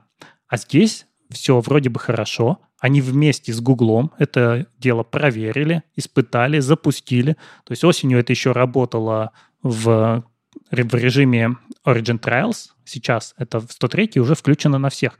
И они провели испытания через э, WebPageTest на самые популярные сайты, посмотрели, то у нас получилось, что для 50-го перцентиля мы получили ускорение на 9,47% э, на метрику Largest Contentful Paint, ну, то есть самая большая картинка. Uh-huh. А, нет, для First Contentful они получили 9,47, а на самую большую они получили 6,03. Да, для 75-го перцентиля, то есть это достаточно редкий случай, но все равно 25% пользователей в него попадают. Там до 20% ускорения. Весьма значительно. Не, учитывая, что эта вещь э, происходит автоматически, допустим, в случае с, там, с CDN, это, конечно, э, бесплатно и дешево. А какие-нибудь проблемы с этим есть? Да, вроде бы никаких, кроме случаев, когда действительно у вас может быть слишком много описано. Ну да, да. И самое интересное по поводу автоматического. Они говорят, что, возможно, к концу года они включат режим умных early hints, когда вам даже не нужно будет писать их, они просто будут анализировать, какой трафик от вас запрашивается, и сами дописывать 103 статус. Но это для случаев, когда люди, ну, возможно, не имеют доступа к своему коду или не могут переписать по каким-то причинам линки, ну или это очень динамический код, и там очень много сложных разных страниц, и у всех свои разные шапки, разные системы, из разных серверов отдается. Ну то есть ты просто ставишь CTN по дороге, и он за тебя все решает. Можно ли сделать, не знаю, early hints для бедных, когда ты берешь и ставишь себе какой-нибудь Nginx модуль э, на свой сервер, у тебя нет никакого CDN, ничего. Просто этот модуль э, анализирует предыдущий запрос и отдает в следующем все эти хинты. Э, если это не на CDN лежит, если это не лежит близко к пользователю, это имеет смысл делать или не очень? Ну, анализировать он не будет, он просто будет поддерживать 103 статус. То есть ты ставишь Nginx, который позволяет тебе отдать сначала 103, а потом 200, а не зарубит сразу, что у тебя неожиданно пошел другой статус в том же ответе. Ну, а Nginx же не, он, он разве не сможет предыдущий запрос проанализировать на этой странице и распарсить и отдать? Ну, как, условно, как Cloudflare? Нет, нет, это не, не просто. Наверное, можно написать такой плагин, тем более туда сейчас даже на JavaScript можно писать плагины. Да-да-да. Но это не задача Nginx. Ну, ты представляешь, это же тебе где-то надо держать кэш, как-то его инвалидировать. Это... Ну да, да. Это не его задача. Это задача CDN. -ки. Пофантазировал. Но сам ты, конечно, можешь это все написать, но, опять же, все-таки, если мы оптимизируем свой сайт, гораздо лучше добиться того, чтобы у вас был потоковый рендер и просто прилетели сразу ответы. А вот эта ситуация, когда у вас тишина, а потом пошли данные, наверное, в этом случае очень сложно будет добиться того, что у вас сначала отрисуется статус 103, потом у вас почему-то сервер завис, что-то там опросил, а потом начал рисовать. Ну так отрисуйте сразу заголовки все, ваш хедер отрисуйте и ждите, пока остальная часть страницы, пока body там поедет. Так можно, нам позволяет HTML это сделать. Ну, в общем, если бы Early Hints э, продавали по рецептам, то нужно было бы сходить к врачу, если он сказал, что у вас медленный бэкэнд, он бы вам выписал рецепт на Early Hints. А всех, во всех остальных случаях, ну, и, наверное, и нет, да? Ну вот кроме, опять же, CDN, когда мы можем перенести ответ поближе к пользователю. Ну да, да. Это, это как раз уникальная возможность того, что нам дает CDN. То, что мы не можем никаким образом сделать на своем сервере. Но вот что здесь еще интересно, в данном случае Cloudflare, Google, Shopify работали вместе, проводили большие замеры на жестоких условиях, можно сказать, потому что это была осенняя распродажа, и они могли действительно померить, насколько это дает вот в случае Shopify ускорение, потому что они говорят там там 7% ускорение дает огромное количество увеличения продаж. И в деньгах это прямо существенно. И вот когда они вместе собрались, они сделали хорошую вещь. Когда кто-то придумал сервер push отдельно и принес, нате, мы сделали. А все сказали, а нам не надо. Ну вот его и откатили.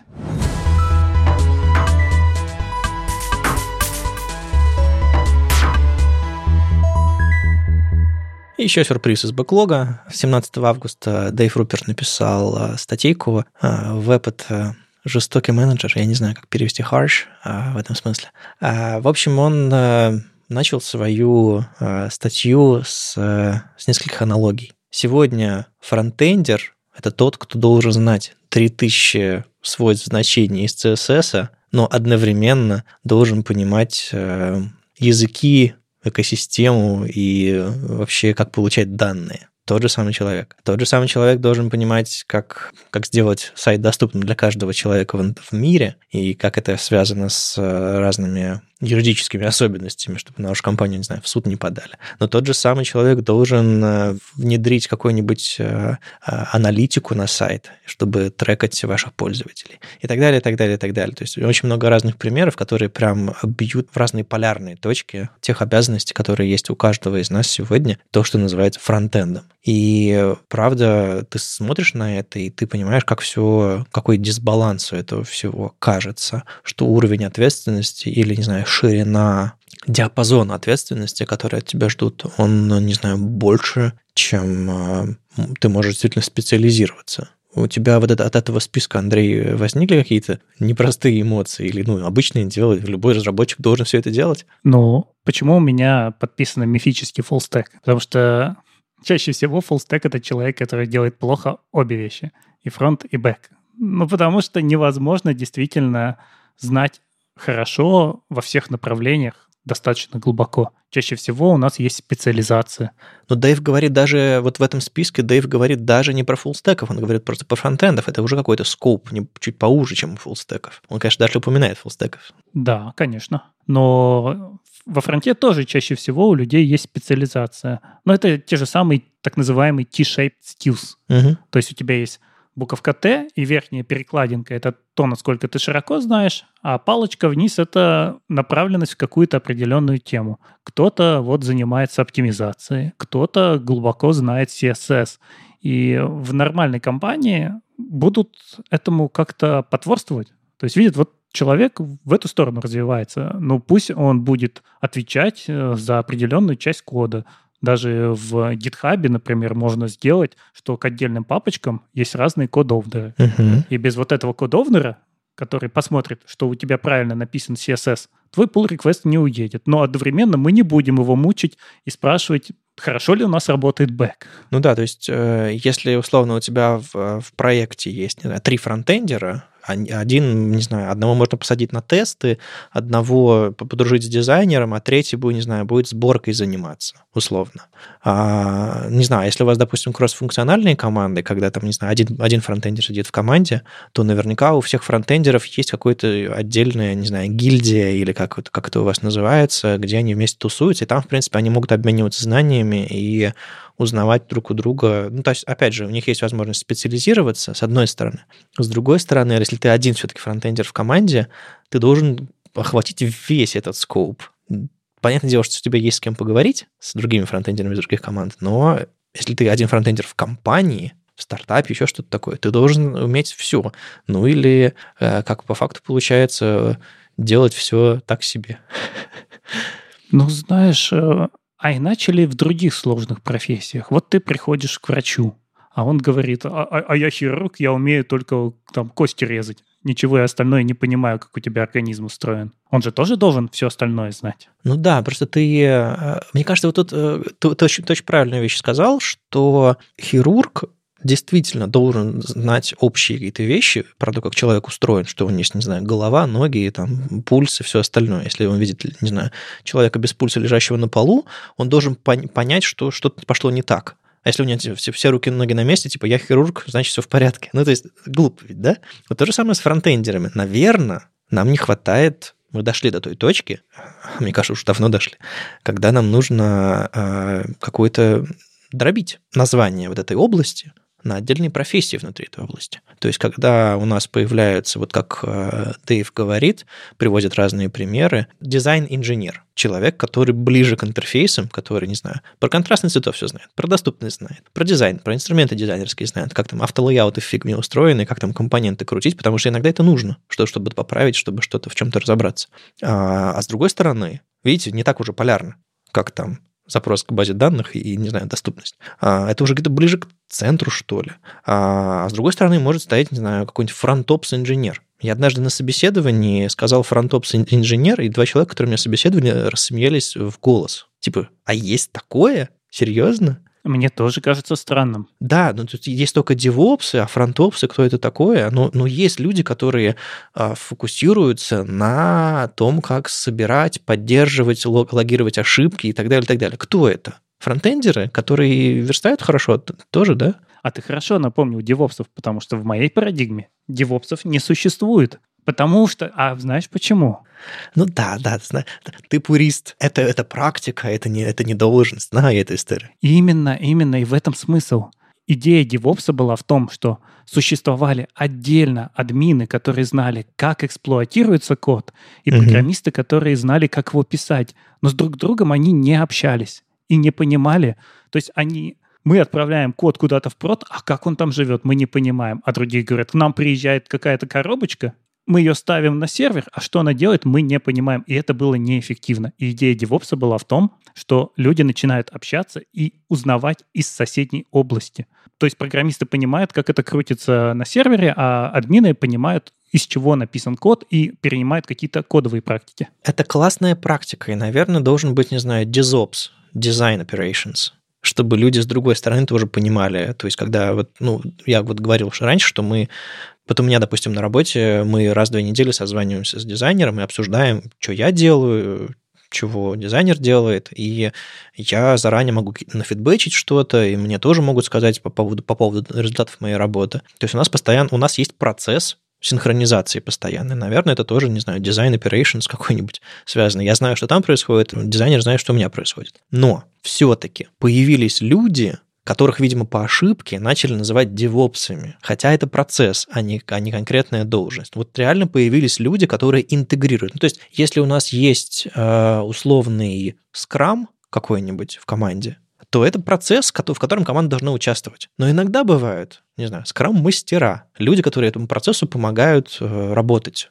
более гладко, которые знают, что, что нужно делать и так далее, и так далее. Вот то же самое. Наверное, DevOps это был процесс, а потом появились люди, которые помогают этому процессу э, двигаться лучше. И э, мне кажется, сама осведомленность, не знаю, фронта и бэка о том, что происходит, от этого улучшается тоже. Потому что так или иначе люди вовлечены в это дело.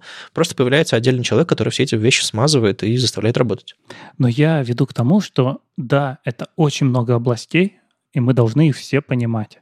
И мы можем углубляться в какую-то отдельную область, но остальное мы все равно должны понимать. Угу. Я посидел полгода на чистом бэке, я понял, насколько я сразу стал отставать от фронта и не очень понимать его проблемы.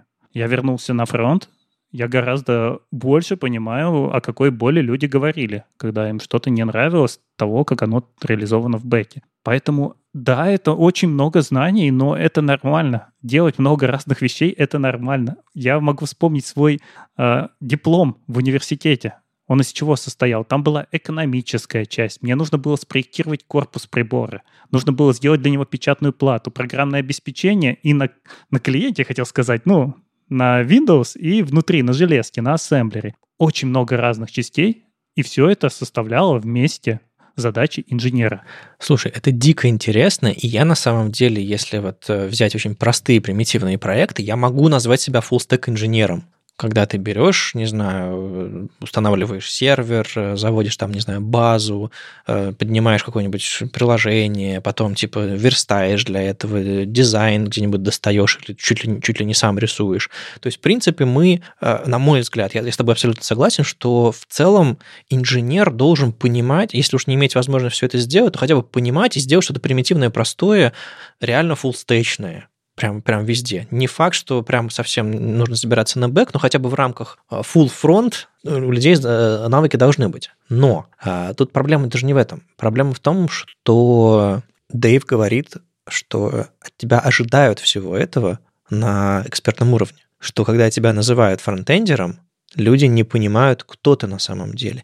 И вся отрасль ожидает от тебя всего и на хорошем уровне. И, возможно, нам стоит придумывать э, более подходящее описание наших должностей или уточнять или ожидать, что бывают разные фронтендеры, бывают разные специализации, и прям вводить отдельные профессии. То есть он в конце шутит про CSS-инженера, что типа, я бы хотел называться CSS-инженером, но люди будут смеяться, поэтому э, я буду инженером по оптимизации рендеринга шестого уровня. Тогда ко мне будут относиться с уважением. Знаешь, я составлял матрицы компетенций в разных компаниях и смотрел в чужие матрицы компетенций, и я не встречал такого, чтобы вот это все ожидали от фронтендера. Хм. Чаще всего скоп задач все-таки ограниченный, и может быть плохо, но мы не слышим того, чтобы ожидали от человека понимания того же самого accessibility на большом уровне. Чаще всего говорят, да, ты должен знать, э, какие там есть area, и этого достаточно. Ну, там немножко иметь представление. А вот чтобы ты точно это должен знать, и ты точно должен уметь настраивать там не знаю, очень жестко сервер, чтобы у тебя идеальный ответ был по скорости. Ну нет, ну это, наверное, запишут в гриды какого-нибудь супер инженера, там, сеньора или даже там выше сеньора. Вот у него напишут вообще все. Обычный middle, да никто этого не спрашивает. Ну, наверное, тогда тебе нужно приходить на собеседование или приходить э, просто общаться с людьми, чтобы они понимали, кто ты, что ты. Это чтобы прямо у тебя на футболке был, был, была напечатана матрица твоих компетенций. То есть, чтобы вот прям вот было видно, в каких местах ты силен, в каких местах ты начинаешь. Я, допустим, у себя в резюме, по-моему, писал типа «эксперт, уверенно интересуюсь». То есть у меня были какие-то области, в которых я себя назвал экспертом, в каких-то типа уверен, что это делаю, в каких-то только интересуюсь, но радостно практикую это тоже. Знаешь, здесь скорее, мне кажется, другая проблема, что чаще всего куда ты не придешь, тебе скажут, ты должен уметь писать на реакте и на ноде это запускать. И хорошо, если знаешь все остальное. Uh-huh. А вот если ты практикуешься в какую-то немного другую сторону, да, я знаю там ноду, я знаю, как ваш React устроен, но я больше все-таки, мне нравится взаимодействовать с дизайнерами. Вот таких вакансий будет очень мало. Хотя потребности в этом все равно есть. Потребности есть, но зачастую даже сама HR-система в компаниях настолько негибкая, что они не могут нанять такого человека. Он просто э, вот в их сито не вписывается, он мимо дырочек проходит, и как бы вот мы спрашиваем вот это, вот это, вот это, ты это все не знаешь. Ты, наверное, очень глупый, и к нам ты не подходишь. Ну, видимо, нужно, чтобы команды нанимали людей, а не HR, но это, это отдельная история. Хотя, хотя ну, довольно близко к тому, о чем Дэйв говорит, э, о том, как мы себя идентифицируем э, и как мы вообще показываем, какой части фронтенда мы принадлежим. Потому что фронтенд, безусловно, делится на части. Если уж не так, что один человек может знать одну область и ничего не знать про другую. Нет, я уверен, что такое бывает. Я имею в виду, что, наверное, не стоит так э, себя ограничивать. Я вот в этом смысле с тобой согласен, что потрогать, пощупать или знаю, послушать подкасты, почитать статьи стоит обо всем, что, в принципе, накрывается зонтиком фронтенда. Другое дело, что специализироваться во всем подряд у вас не получится. И более того, называть себя экспертом тоже во всех областях, пожалуй, не получится, потому что это, скажем так, двигающаяся мишень, а,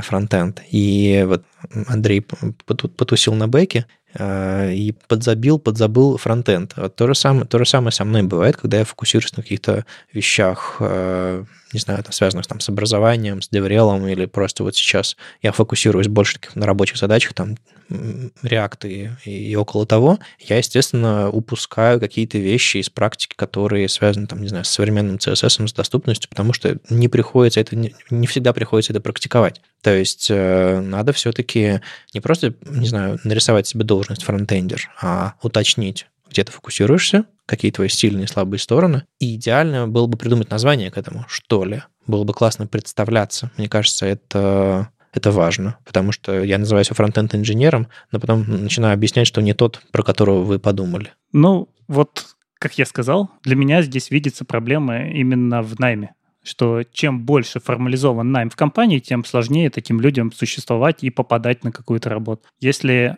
это индивидуальный найм, то даже без названий ну да. можно договориться, и, и, и люди друг друга поймут. Да, мы его запишем обычным фронтендером, но он у нас будет заниматься вот такими вот задачами. Мы на это готовы, человек идеальный. А чем крупнее, тем сложнее. Там у них чаще всего очень жестко, ты все равно должен знать вот это, вот это, вот это, даже если ты в другую сторону специализируешься. А вот как ты туда специализируешься, мы это не знаем никак не спросить, никак это оценить. Но знать много, ничего в этом плохого нет. Это, это нормально. Это да. Э, если, тем более, если вам интересно. Ну, просто я, я не очень понимаю такие жалобы, что приходится очень много изучать. Да, приходится, но нам за это платят. Мы, мы как бы сами выбрали свою судьбу. С вами был 333 выпуск подкаста «Веб-стандарты» и его постоянные ведущие. Мифический фуллстек Андрей Мельхов. И сам по себе Вадим Макеев. Слушайте нас в любом приложении для подкастов или на ваших любимых платформах. Не забывайте ставить оценки и писать отзывы. Это помогает нам продолжать. Услышимся на следующей неделе. Пока. Пока.